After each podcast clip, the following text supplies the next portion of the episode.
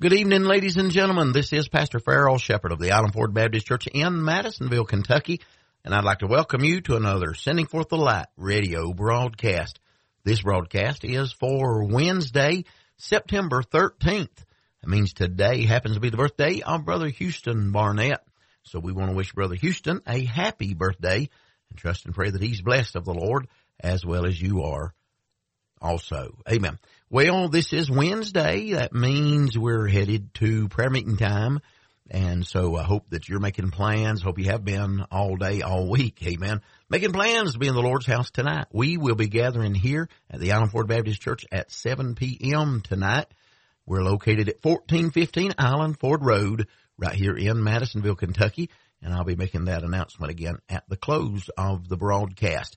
Lord willing, I will be here tonight, and then my wife and I and Miss Courtney are leaving out after services tonight, headed towards Virginia. So pray for us on that trip that the Lord would bless and help and have His way. Well, I've got a couple of good songs queued up right here, one by the Miller family and one by the Shepherd family. All right, we're looking again in the scripture.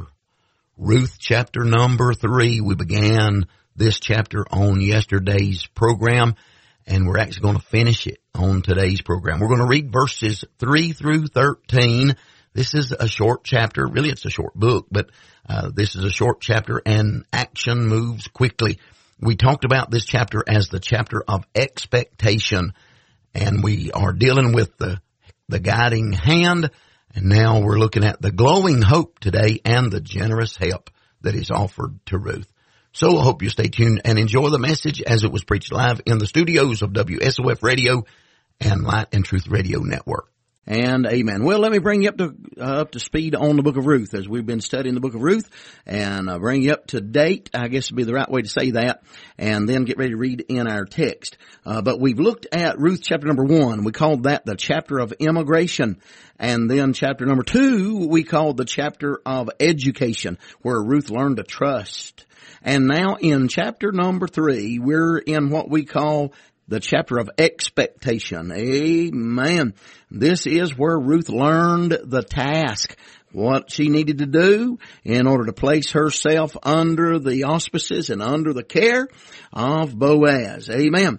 And uh, as I've looked at this chapter, I've broken it down into three parts. We looked at the first one already, and I preached to you yesterday on the guiding hand, how that Naomi encouraged Ruth uh, to go to Boaz and offer herself to Boaz. Now, uh, we're going to look at the second part, verse number seven of chapter number three. That first part dealt with verses one through six, where Naomi gave her the advice, and then of course Ruth did not uh, argue with that. Ruth had uh, agreed to that and said she would do all that Naomi told her to do. Now we're in what I call the section that's called the glowing hope, verses seven through thirteen. We see the glowing hope.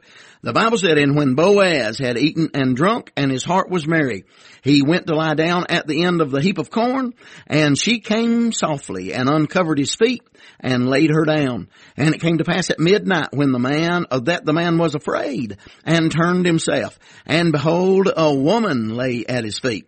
And he said, Who art thou? And she answered, I am Ruth, thine handmaid. Spread therefore thy skirt over thine handmaid, for thou art a near kinsman. And he said, Blessed be thou of the Lord, my daughter, for thou hast showed more kindness in the latter end than at the beginning, inasmuch as thou followest not young men, whether poor or rich. And now, my daughter, fear not. I will do to thee all that thou requirest. For all the city of my people doth know that thou art a virtuous woman. And now it is true that I am thy near kinsman. Howbeit there is a kinsman nearer than I. Tarry this night and it shall be in the morning that if he will perform unto thee the part of a kinsman, well, let him do the kinsman part. But if he will not do the part of a kinsman to thee, then I will do, or then will I do the part of a kinsman to thee. As the Lord liveth, lie down until the morning. Amen. And that's reading verses 7 through 13 of the book of Ruth. Now, Ruth goes to Boaz with a radiant spirit of expectancy. She left home. Naomi said, you ought to go down there to where he's thrashing the wheat, down there where he's uh, doing the work that needs to be done. That's the barley that he's working in. And Naomi left, I'm sorry, Ruth left home with a spirit of expectancy. No doubt her face aglow, no doubt her heart aglow, because she'd known what a blessing it was to be in the presence of Boaz there in the field. And now she's been offered uh, to be in the presence in the family. Praise God. Amen. And so she leaves doing Naomi's bidding. And I'm telling you the many mercies that have been strewn in her pathway. And the experiences that she'd had up until that time during the harvesting season was just a rich foretaste of the greater blessings that lay ahead of her there. Amen. I'm telling you there's going to be many bestowments of blessing in the pathway of Ruth. God had been laying her handfuls of purpose. Boaz had said that, that phrase, that popular phrase. He said, let, let fall handfuls of purpose for her. And God had been laying down handfuls for Ruth and allowing her to come to that place. You see the instructions that Naomi gave her, no doubt were based on the biblical instructions in the book of Deuteronomy, chapter number 25 and verse number 5. Here's what the Bible said if brethren dwell together and one of them die and have no child, the wife of the dead shall not marry without uh, unto any stranger. Her husband's brother shall go in unto her and take her to him to wife and perform the duty of a husband's brother unto her. And so you see in the custom of the Jews, the law of God, that God had said unto them that when a woman's husband died, if he had no children, they have no offspring, then she's not to marry just anybody. She's not to marry a stranger, although she's a widow and free to marry. He said she ought to marry a kinsman. She ought to marry a brother. Some somebody that could carry on the lineage, somebody that would keep the uh, the family name going. And so Ruth is offering herself to Boaz as the near kinsman because Mahlon is dead, her husband is dead, and they had no children. She's a widow. Amen. Now Ruth, knowing what the law said, she knows now that the law is on her side. Are you listening to me? Listen, I remember when the law was against me.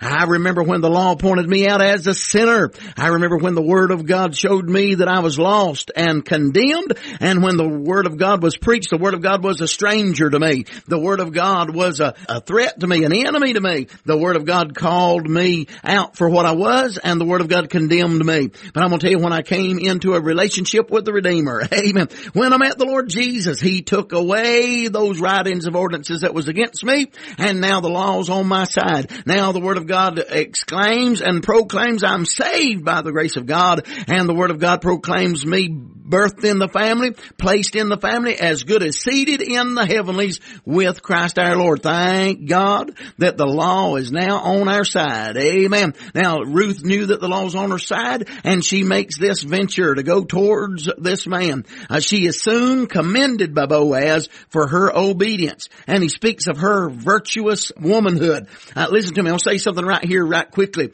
uh, before I go too much further in this. Uh, this ceremony that took place here while he laid himself down in the night and she was to come and uncover his feet and lay down at his feet. Listen, there was nothing inappropriate there. It was not some kind of a, uh, some kind of a worldly thing. We've seen so much television, most people have. We've heard so many wicked country songs, and country music songs and rock and roll songs that you, you hear this. You've read these filthy romance novels and, and all that kind of stuff. You've got a lot of filth in your mind probably. A lot of people do and they read this story and they think something vulgar was going on here. But the Bible says this was a virtuous woman and this is a virtuous man. These people had valor. These people had character and they were not sinning. They were not committing fornication. Amen. They were not committing sin there. But she came and laid down. That's offering herself prostrate at his feet. Now he's asleep, but he was wakened in his sleep. The Bible said that he woke up afraid.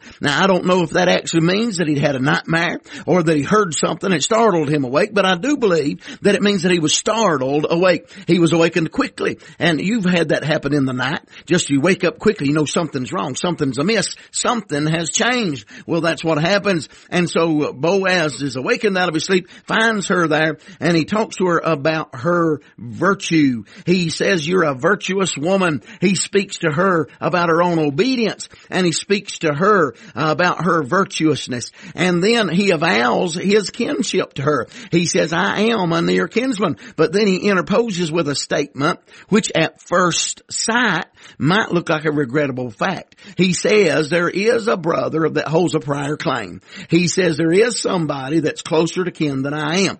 He admits there is someone that is nearer of kin than I am. And the matter of redeeming the inheritance must first be submitted to him. And so he says to her that you just wait, you stay here through the night, and in the morning I'll go and check on it. I'll go and, and find out what this kinsman will do. Now he says if he will do the part of a kinsman, he can do it. But if not, he said, don't you worry, I'll take care of it. Amen. Now there's a deep spiritual lesson, I believe, to be learned from that custom. You see, it teaches that the defenseless soul has a claim in Christ. Are you listening? The sinner has a claim in Christ. Now, not, not that, uh, that you can require Christ to do something. Not that you can uh, demand or command Christ to do something. Oh, no, no, no, no, no, no. My friend, we don't have any demands that we can make of God.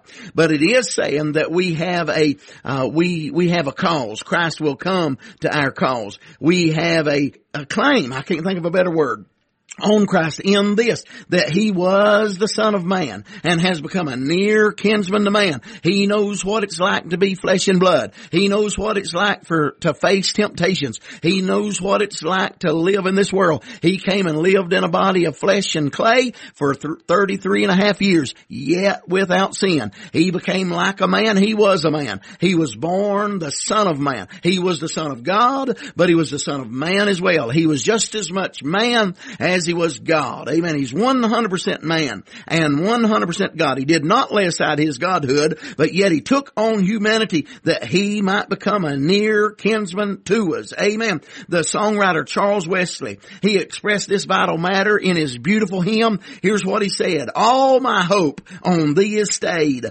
All my help from thee I bring. Cover my defenseless head with the shadow of thy wing. He said at the in that great song, song, Jesus, lover of my soul, that was written somewhere around about 1740. And Charles Wesley was talking about Jesus. He said, my hope, all of my hope is on thee. But he said it's on thee stayed. In other words, he said, I've hung it on you and you can carry it. You can take place of it. And all my help from thee I bring. Uh, the only help I'm going to get, the only hope I've got is in Jesus. You see, Ruth has come to Boaz as a helpless widow but one that recognizes his ability and one that trusts his love. Amen and amen. She's asking him to take her part. She's asking him uh, to take her to himself and to make her his bride and a part of his royal family. Listen, that's a beautiful picture of how a sinner comes to Christ for salvation.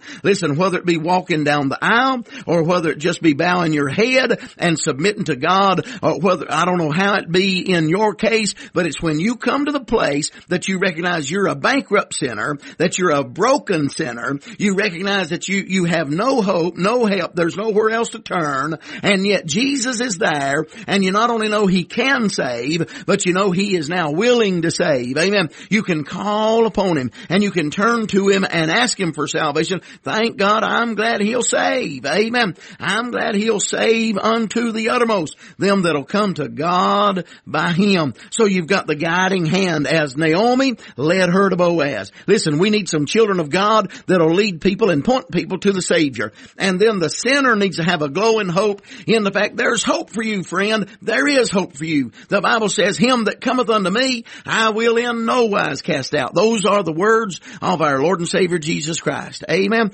If you'll turn to Jesus, He can save you and I believe He will save you. He's not willing that any should perish, but that all should have eternal life. Thank God.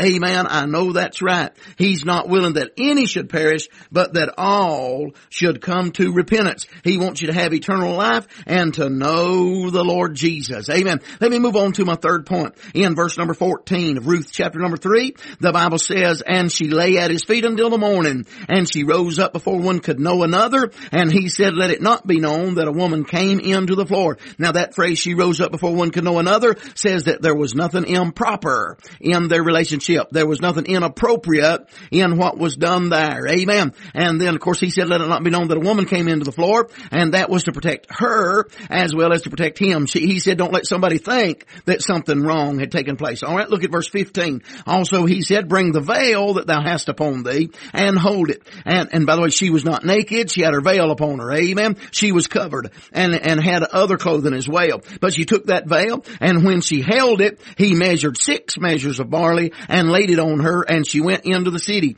And when she came to her mother-in-law, she said, who art thou, my daughter? And she told her all that the man had done to her. And she said, these six measures of barley gave he me, for he said to me, go not empty unto the mother-in-law. Then she said, this is her mother-in-law, said, sit still, my daughter, until thou know how the matter will fall. For the man will not be in rest until he have finished the thing this day. Amen. Amen. So he bestows a gift upon her. In chapter number two, he gives her, uh, drops handfuls of, of barley. He hands her a little bit of, of corn, but now he bestows her much more. Amen. Uh, she gets this from the hand of Boaz rather than from the servants in chapter two. Amen. And Boaz does not give any, any straw with the grain that he bestows. These is, this is already beat out. This is six measures. That's the best that he can give her without giving himself. Amen. What an illustration this supplies of the free grace of Christ that Christ is willing to offer to the sinner. Amen. He offers himself to us to dwell in our heart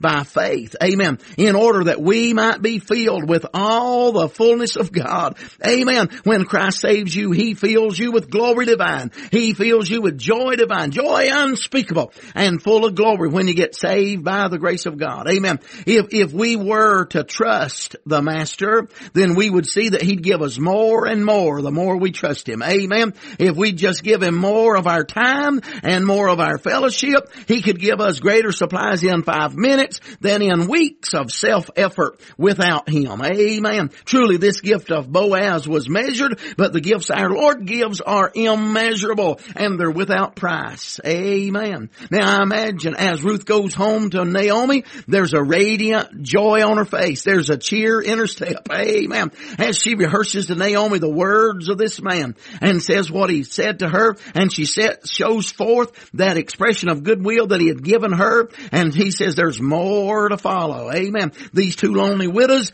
had given themselves up to each other and figured there'd be no more help, but now they can rejoice that Ruth is about to enter into a relationship with one who is caring more about her and much more able to care for her than Naomi ever could herself. Amen. Amen. The advice this woman gives to her daughter-in-law is very befitting. He, she says, sit still my daughter until thou know how the matter will fall. Let me say this, listen sinner, you can trust God. If you'll call on Him, if you'll throw yourself upon Him, you can trust Him. Call upon Him today while you can.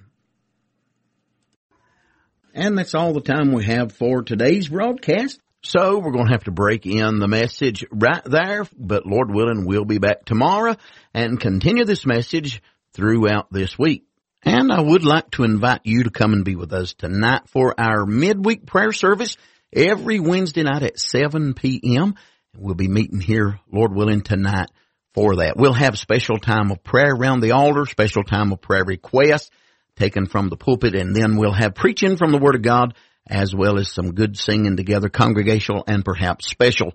Love to have you come and be with us for that service tonight at 7 p.m. We are easily located at 1415 Island Ford Road here in Madisonville, Kentucky. Hope you'll tune in this same time every Monday through Friday for another Sending Forth the Light radio broadcast. Until then, this is Pastor Farrell Shepherd saying good day and God bless you.